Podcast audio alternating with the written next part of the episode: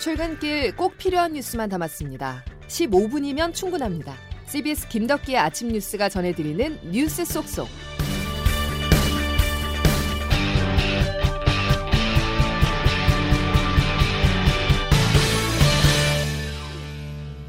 여러분 안녕하십니까. 오월 육일 김덕기 아침 뉴스입니다. 전파력이 더 센 코로나 변이 바이러스가 확산하고 있습니다. 어제도 울산에서는 서른여섯 명이 추가로 확진됐는데요. 가족 모임이 많은 오월이 변이 확산의 기폭제가 돼 전국으로 확산하진 않을까 우려됩니다. 첫 소식 조태임 기자입니다. 지난달 울산에서는 칠백칠십여 명의 확진자가 나왔습니다. 지난해 한 해 동안 울산 전체 확진자가 칠백십육 명이었다는 점과 비교하면 최근 울산에서의 코로나십구 확산세가 매우 매섭다는 걸 알 수 있습니다. 울산의 코로나 확산을 이끈 건 영국발 변이 바이러스입니다. 확진자 팔십 명의 검체를 검사했더니 육십사 퍼센트가 영국발 변이 바이러스로 전국 변이 검출률 십사 점 팔 퍼센트를 크게 웃돌았습니다. 울산시는 다중이용시설의 영업 제한 시간을 밤 열 시에서 아홉 시로 한 시간 앞당기는 한편 콜센터 종사자, 유흥시설 업주, 택배 종사자, 환경미화원 등 다중이용시설 종사자에 대한 선제검사 행정명령을 내렸습니다. 울산이 해외 유입에 의한 코로나 전파가 많은 곳이 아니라는 점과 우리나라의 경우 타도시로의 이동 시간이 짧다는 점을 고려하면 변이 바이러스의 전국 확산은 시간 문제라는 우려가 나오고 있습니다. 서울에서는 백화점에서 확진자가 잇따라 발생했습니다. 강남 신세계백화점에서는 지난 삼 일 이후 두 명이 확진 판정을 받은 데 이어 중구 롯데백화점에서도 이달 들어 아홉 명의 확진자가 발생해 롯데백화점은 오늘 본점 전체를 휴점하기로 했습니다. 인도에서 귀국한 교민 백칠십이 명 가운데 한 명은 코로나십구 양성 판정을 받아 방역당국이 인도 변이 바이러스 여부를 분석하고 있습니다. 한편 어젯밤 아홉 시까지 파악된 신규 확진자는 그제 같은 시간과 비교할 때 칠십칠 명 줄어든 오백오십오 명으로 오늘 오전 발표될 신규 확진자는 육백 명 안팎을 기록할 것으로 예상됩니다.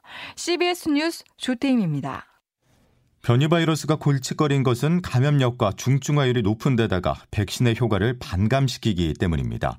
방역당국은 변이 바이러스의 확산을 막으면서도 동시에 백신 접종 속도를 높여야 하는데요. 오늘부터 코로나 고위험군인 칠십에서 칠십사 세 어르신의 접종 사전 예약이 시작됩니다. 정부는 적극적인 참여를 당부했습니다. 양승진 기자의 보도입니다. 육십 세에서 칠십사 세까지는 다음 달까지 아스트라제네카 백신을 맞을 수 있습니다.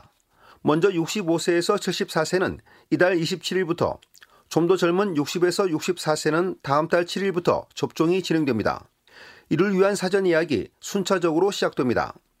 칠십에서 칠십사 세 어르신, 그러니까 천구백사십칠 년생부터 오십일 년생까지는 만성 중증호흡기 질환자와 더불어 오늘 오전 열 시부터 예약할 수 있습니다. 온라인 사전 예약 누리집이나 일삼삼구 질병관리청 콜센터 등을 통해 접종 일자와 장소를 선택할 수 있고 대리인 예약도 가능합니다. 중앙사고수습본부 윤태호 반장입니다. 예방접종은 코로나십구로 인한 어르신들의 위험도를 대폭 낮추어 줍니다. 다만 백신을 맞겠다는 여론이 소폭 감소했다는 조사 결과가 나와 정부가 고심에 빠졌습니다. 당국이 한국리서치에 의뢰해 지난달 말 전국 성인 남녀를 대상으로 실시한 조사에서 코로나 백신을 맞겠다는 응답자는 육십일 점 사 퍼센트로 지난 삼월 조사보다 육 점 육 퍼센트포인트 감소했습니다. 정부가 미국 화이자사와 직접 계약해 확보한 백신 이십일만 팔천 명분은 어제 새벽 국내로 들어왔습니다. 화이자 직계약 백신은 이달 중 육십오만 명분, 다음 달에 백육십이만 명분이 더 들어올 예정입니다. 씨비에스 뉴스 양승길입니다. 코로나십구 바이러스는 국경이 없습니다. 여전히 아시아와 유럽, 아프리카를 넘나들면서 많은 인구를 위험에 빠뜨리고 있는데요.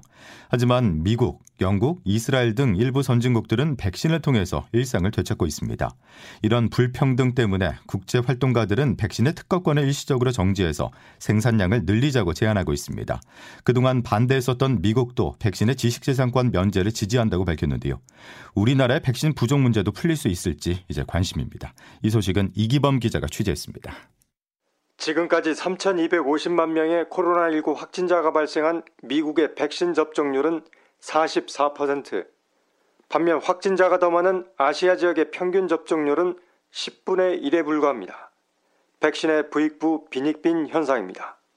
이에 따라 백신을 제때 골고루 더 많이 공급해야 한다는 목소리가 높아지고 있습니다. 이 정부가 생명이다, 특허권을 유야라! 유야라! 이를 위해서는 글로벌 제약사들이 독점하고 있는 백신의 특허권을 한시적으로 풀어서 값싸게 복제 백신을 만들어야 한다는 지적입니다. 정의당 장혜영 의원입니다. 심지어 대한민국에는 백신을 생산하는 공장이 있는데요. 그런데 대한민국에서도 백신이 모자랍니다. 그동안 반대하던 미국은 인도의 코로나 상황이 심각해지자 검토에 들어갔습니다. 더블유티오도 오늘 일반 이사회를 열어서 이 문제를 논의합니다. 하지만 특허를 풀더라도 제약사들이 여전히 제조 노하우와 원료 물질을 독점하고 있는 데다 복제 백신을 만드는 데도 시간이 걸려서 백신 부족 문제가 풀릴지는 미지수라는 의견도 나오고 있습니다. 씨비에스 뉴스 이기범입니다. 다음 소식입니다. 어린이날 휴일로 잠시 숨고르기에 들어갔었던 여야가 다시 맞붙습니다. 오늘부터 이틀 동안 김부겸 국무총리 후보자에 대한 인사청문회가 열리는데요. 라임펀드 특혜 의혹과 세금 체납 문제가 쟁점이 될 것으로 보입니다. 또 국민의힘은 청문회를 마친 임혜숙 과기부 장관 후보자에 대해서는 부적격 판정을 내렸습니다. 박희원 기자가 보도합니다. 김부겸 국무총리 후보자에 대한 국민의힘의 공세 포인트는 크게 세 가지입니다. 작년 민주당 대표에 도전했던 김 후보자의 전력, 박원순 전 서울시장의 성비위 피해자에 대해 피해를 호소하는 고소인이라고 했던 점, 김 후보자의 자녀가 라임펀드에 가입했던 사실 등입니다. 민주당은 일단 청문회를 지켜보겠다는 입장입니다. 수적 우위를 앞세워 단독 처리할 경우 사 점 칠 재보궐선거 참패 이후에도 인사 독주를 한다는 정무적 부담을 떠안아야 하기 때문입니다. 국민의힘은 표결 참여를 조건으로 국회 법제사법위원장 탈환을 요구할 것으로 보입니다. 이에 대해 민주당은 법사위원장은 국무총리 인준 표결을 위한 협상의 대상이 아닌 데다 저번 달 본회의에서 법사위원장 선출을 미루면서 한 번 양보를 했다고 강조했습니다. 다섯 개 부처 장관 후보자에 대한 청문보고서 채택도 난항을 겪고 있습니다. 문승욱 산업통상자원부 장관 후보자에 대한 보고서만 채택된 가운데 임혜숙 과학기술정보통신부, 노영호 국토교통부, 박준영 해양수산부 장관 후보자의 보고서 채택을 놓고 여야 줄다리기가 이어질 전망입니다. 민주당은 정권 말 단 한 명의 낙마자도 있어서는 안 된다는 입장이어서 청문보고서 채택 없이 장관 임명이 다시 한번 이뤄질지 주목됩니다. 씨비에스 뉴스 박희원입니다. 국민의힘은 오늘 오전 국회에서 긴급 의원총회를 열고 임혜숙 과기부, 박준영 해양수산부, 노형욱 국토교통부 장관 후보자 등 부적격 후보자 삼 인방에 대한 인사청문 보고서 채택 여부를 논의합니다.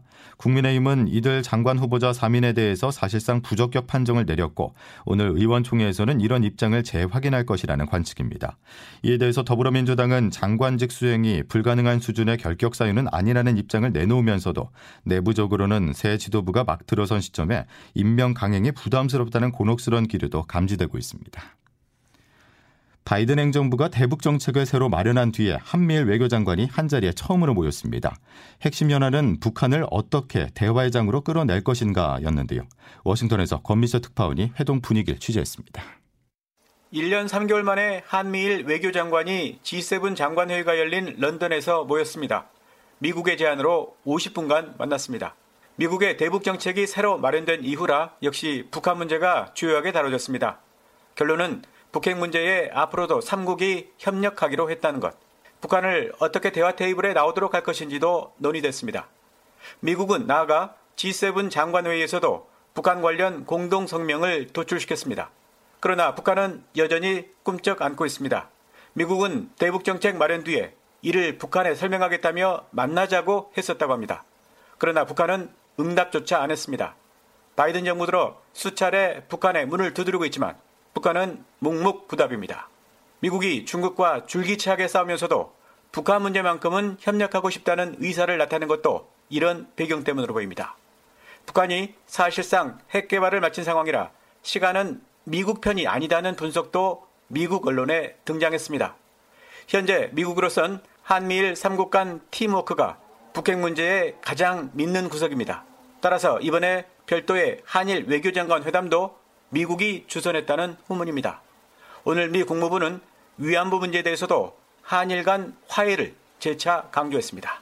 워싱턴에서 씨비에스 뉴스 권민철입니다. 한미일이 한자리에 모이기에 앞서서 미국 주선으로 한일 외교장관이 먼저 만났습니다. 오랜 기간 멈춰섰었던 양국의 소통을 재개했다는 의미가 있지만 정상화까지는 아직 갈 길이 멀다는 분석입니다. 장성주 기자입니다. 정의용 외교부 장관은 취임 이후 처음으로 어제 모테기 도시미스 일본 외무상과 만났습니다. 한미일 외교장관 회의 직후 이십 분 동안 대화하며 북핵 문제부터 위안부 배상 판결, 일본의 후쿠시마 원전 오염수 방류 결정 등에 대해 논의했습니다. 사실상 그동안 중단된 한일 고위급 회담이 재개된 것이지만 서로의 입장 차이만 확인한 것으로 보입니다. 일본은 일본군 위안부 피해자와 강제징용 피해자에 대한 배상 판결이 국제법을 위반한 것으로 한국 정부가 해결책을 가져와야 한다고 주장했고, 우리나라는 원전 오염수 방류 결정이 주변국의 안전과 환경에 위협이 될 수 있다며 반대 입장을 전했습니다. 한편 이번 한일 외교장관 회담은 미국의 중재로 열렸을 것이란 분석과 함께 짧지만 일단 한일이 만난 것 자체가 의미 있다는 해석이 나옵니다. 씨비에스 뉴스 장성주입니다. 대기업 사무직 사이에서 이공삼공 청년들이 노조 설립을 주도하고 있습니다. 기존의 노조 대신 새로운 노조 결성을 나선 이유를 김민재 기자가 살펴봤습니다. 지난 삼월 엘지전자를 시작으로 금호타이어, 현대차 등 대기업 사무직 노동자들이 최근 잇따라 노조를 설립하고 있습니다. 조합원은 물론 집행부도 이십, 삼십대가 주축인 이른바 엠지 세대 노조입니다. 하나같이 이미 노조가 있는 회사들인데도 사무직들이 따로 모여 새로운 노조를 세운 겁니다. 기존의 강성노조 문화에 대해 청년층이 거부감을 가진 것이 원인으로 지목되지만, 생산직 중심으로 운영돼 사무직은 찬밥 취급하는 기존 노조에 대한 불만이 쌓이면서 새로운 노조가 필요했다는 얘기도 나옵니다. 과거 노조 없이도 정년과 높은 임금을 보장받았던 대기업 사무직조차 노조를 찾을 만큼 노동 조건이 나빠졌다는 지적도 나옵니다. 엠지 노조 설립을 도맡아 지원하는 대상노무법인 김경락 노무사입니다. 이전에는 연구직이나 사무직도 정년을 보장해줬잖아요. 고생 가더라도 나중에 보상받을 거야. 이게 되면 되는데 지금 그 시대가 아니잖아요. 아니면 희망퇴직을 하거나 공고사직 통해가지고 계속 내보내거든요. 중장년층 비중이 높은 생산직 노조를 거부하고 새로 등장한 엠지 노조. 앞으로 이들이 노동운동의 판도에 어떤 영향을 줄 수 있을지 주목됩니다. 씨비에스 뉴스 김민재입니다. 서울 한강공원에서 실종됐다 숨진 채 발견된 대학생 스물두 살 손정민 씨의 장례는 어제 마무리됐지만 아직까지 손 씨의 사망 원인은 밝혀지지 않고 있습니다.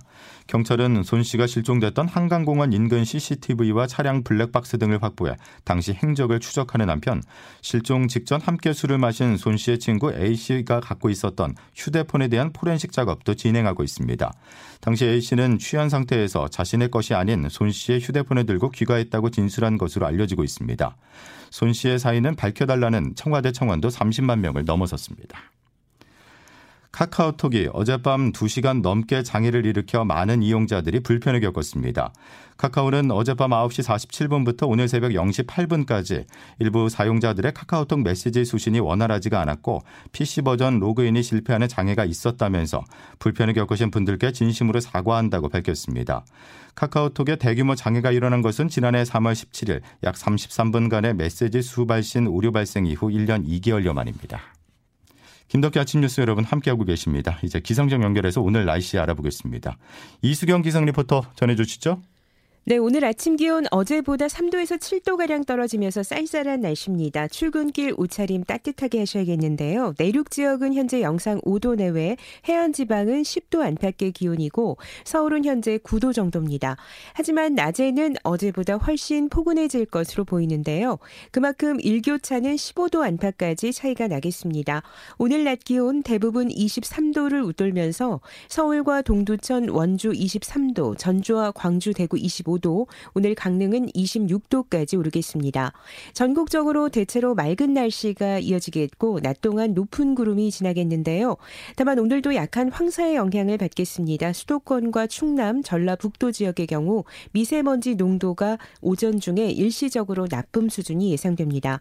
한편 내일은 기압골의 영향으로 수도권과 강원 영서, 충청권과 경상도에 다시 비가 내릴 것으로 보이는데요.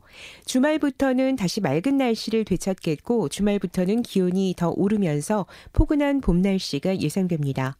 현재 서울 기온은 구 도입니다. 날씨였습니다. 절기상 어제부터 여름이지만 아침 저녁으로는 여전히 서늘합니다. 감기 걸리지 않게 체온 조절 신경 쓰시기 바랍니다. 목요일 김덕기 아침 뉴스는 여기까지입니다. 내일 다시 뵙겠습니다. 고맙습니다.